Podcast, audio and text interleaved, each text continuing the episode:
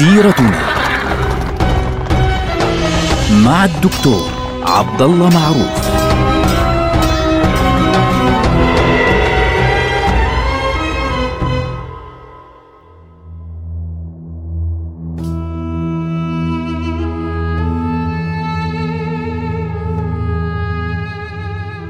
السلام عليكم ورحمة الله وبركاته. سيرتنا سيرة هذه الأمة العطرة نتحدث فيها الآن عن سيرة النبي صلى الله عليه وسلم.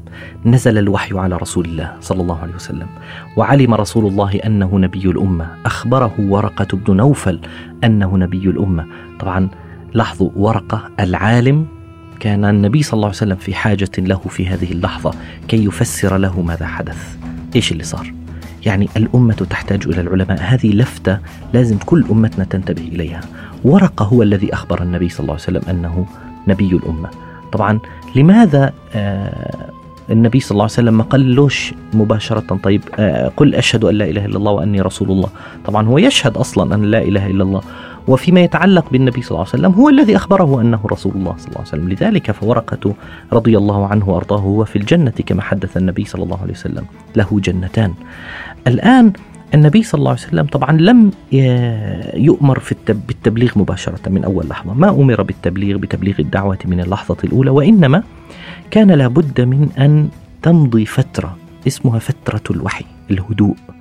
هذه بعد المرحلة الأولى بعد يعني شو بدنا نسميها؟ بعد ما بديش أقول الضربة لا هي اللقاء الأول بين النبي صلى الله عليه وسلم وجبريل عليه الصلاة والسلام.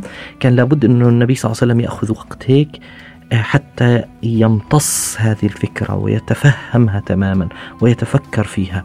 فلذلك مرت فترة معينة. طبعا أنا لست مع فكرة أن والله ما دامت سنة وبعض الناس بيقول لك ستة أشهر كلام. لا لا لا. على الأرجح لم تدم أكثر من أسبوع أسبوعين ربما بالأكثر. يعني هذه فترة الوحي حتى يحدث الشوق لرسول الله صلى الله عليه وسلم. وحتى نعلم أن هناك انفصالا بين النبي صلى الله عليه وسلم والوحي. يعني الوحي ليس من من بنات أفكار النبي صلى الله عليه وسلم. فكان النبي صلى الله عليه وسلم يتفكر في هذا الحدث الذي حصل معه في الغار خلال هذه الفترة ويتشوق للوحي فعليا ويتشوق لعودة هذه الفكرة.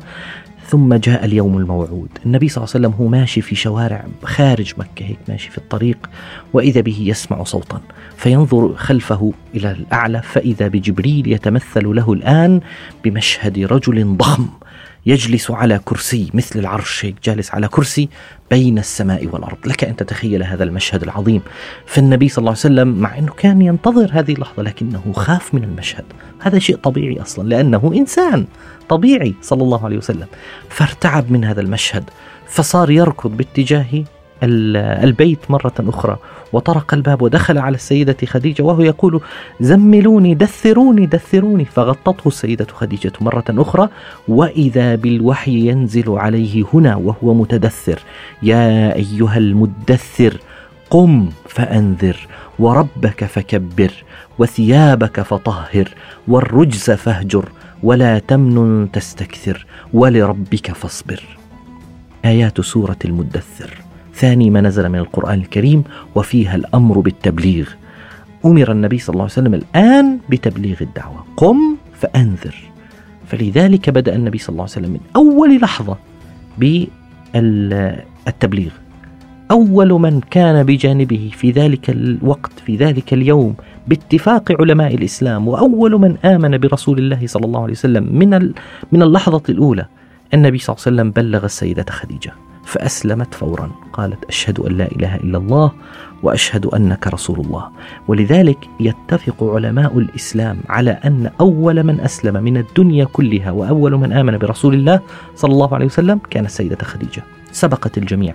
طبعا هذه رسالة للنساء. المرأة أول من آمن برسول الله والمرأة كما سنرى أول من استشهد أيضا وقدم روحه في سبيل الله. المرأة لها دور عظيم في هذا الدين وفي هذه الأمة وفي تاريخ هذه الأمة وسيرة هذه الأمة. فالسيدة خديجة أسلمت وآمنت برسول الله صلى الله عليه وسلم. وبدأ النبي صلى الله عليه وسلم منذ تلك اللحظة ينشر الإسلام آه، بين الناس. طبعا ملاحظة لماذا بدأ النبي صلى الله عليه وسلم بالدعوة السرية؟ طبعا الدعوة السرية هذه هذه الفترة تسمى فترة الدعوة السرية امتدت ثلاث سنوات. هذه السنوات الثلاث إيش كانت صيغة الدعوة أو طريقة الدعوة؟ كان النبي صلى الله عليه وسلم يختار اختيارا ينتقي من يثق به ثم يدعوه بهذه الطريقة ويوصي بالكتمان ويوصي بعدم الإعلان إعلان الدعوة. لماذا كان هذا الكلام؟ لاحظوا آيات القرآن إيش قالت؟ قم فأنذر. لكن كيف؟ القرآن لم يعطي للنبي صلى الله عليه وسلم هذه الأفكار كيف يبدأ وكيف يعلن وكيف إلى آخره هل يبدأ سرا؟ هنا أثر من؟ أثر ورقة بن نوفل العالم الجليل رضي الله عنه. لأن ورقة هو الذي أخبره أن قومه سيعادونه وأنه سيخرج من مكة. ولذلك النبي صلى الله عليه وسلم خطط كل فكرة الدعوة بناء على كلام ورقة ابن نوفل. فبدأ النبي صلى الله عليه وسلم يدعو أقرب الناس إليه. وهنا تبدأ عاد الاختلافات بين المؤرخين في من أسلم اولا. هناك ثلاثة أسماء من الرجال تظهر عندنا في هذه المرحلة، أبو بكر الصديق رضي الله عنه، وزيد بن حارثة رضي الله عنه، وعلي بن أبي طالب رضي الله عنه.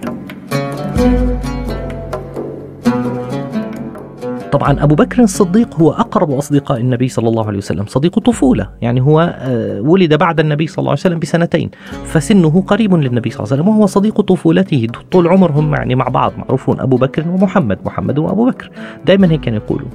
وأما علي بن أبي طالب فإن النبي صلى الله عليه وسلم كان يربيه في بيته كان قد أخذه من عمه أبي طالب وكان يربيه في بيته رضي الله عنه فبالتالي كان ربيب الرسول صلى الله عليه وسلم عمره عشر سنين وهو يعيش معه في البيت. وأما زيد بن حارثة فزيد بن حارثة كان آه، عبدا كان عبدا وهو يعني صغير. فأهدته السيدة خديجة إلى النبي صلى الله عليه وسلم والنبي صلى الله عليه وسلم كان يحبه جدا. وزيد بن حارثة والده وعمه كانوا يبحثون عنه في كل مكان لأنه أسر في حرب. فلما اهتدوا إليه إلى النبي صلى الله عليه وسلم وصلوا إلى النبي صلى الله عليه وسلم قبل الإسلام قبل الدعوة. فجاءوا إلى النبي صلى الله عليه وسلم وقالوا له عندنا ابنك ابننا عندك. موجود آه، زيد. فالنبي صلى الله عليه وسلم جاب زيد فقال أتعرف هذين؟ قال له زيد نعم أعرفهما هذا أبي وهذا عمي. فقال لهم إذا أحببت أن تذهب فأنت حر وإذا حبيت أنك تبقى عندي أهلا وسهلا. فقال له لا والله لا أختار عليك أحدا. إيه فأبوه قال له تختار العبودية على الحرية. فقال له يا أبتي ما رأيت مثل هذا الرجل. فالنبي صلى الله عليه وسلم حب يكرمه فراح إيش عمل فأخذوا أمام الناس في مكة وقال اشهدوا أن زيدا حر وأن زيدا ولدي أصبح ولدي اللي هو إيه؟ التبني. فصار يسمى زيد بن محمد. فلذلك هو من أقرب الناس للنبي صلى الله عليه وسلم. كان اسمه زيد بن محمد على فكرة طول عمره من هذيك اللحظة قبل الإسلام. حتى السنة الخامسة للهجرة يعني بعد سنوات طويلة من من مكة تقريبا بعد 18 سنة من بداية الدعوة الإسلامية وهو يسمى زيد بن محمد لأنه كان ابنه بالتبني. حتى نزلت سورة الأحزاب وكان فيها منع التبني. خلاص منع التسمية ادعوهم لآبائهم هو أقرب للتقوى. فبالتالي أصبح اسمه زيد بن حارثة. العلماء اختلفوا في أي واحد من هؤلاء الثلاثة العظام أسلم أولا. فماذا اتفقوا على إيه؟ قالوا إذا كلهم أول. أبو بكر أول من أسلم من الرجال وزيد بن حارثة أول من أسلم من الموالي وعلي بن أبي طالب أول من أسلم من الصبيان فكلهم أوائل. وأيضا السيدة خديجة أول من أسلم من الناس جميعا وأول من أسلم أيضا من النساء. وبدأ كل واحد منهم ينشر هذا الدين بهدوء. أبو بكر وحده أسلم على يديه ستة من العشرة المبشرين بالجنة. على رأسهم عثمان بن عفان وأبو عبيدة عامر بن الجراح وعدد يعني من الصحابة الكبار اللي راح يصير لهم بعد هيك يعني دور عظيم في نشر هذه الدعوة.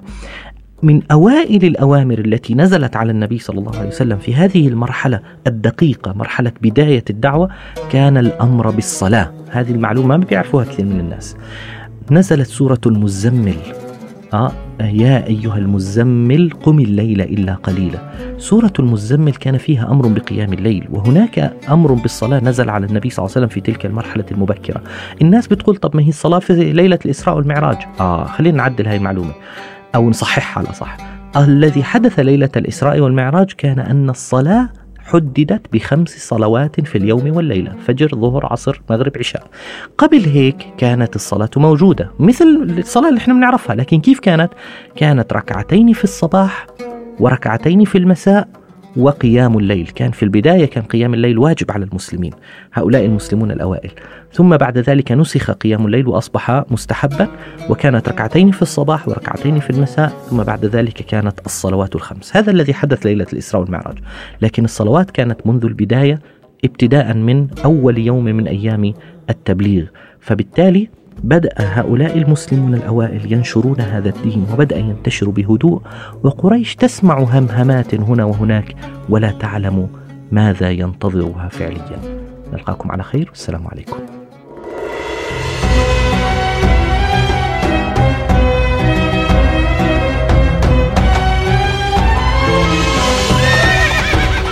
سيرتنا مع الدكتور عبد الله معروف.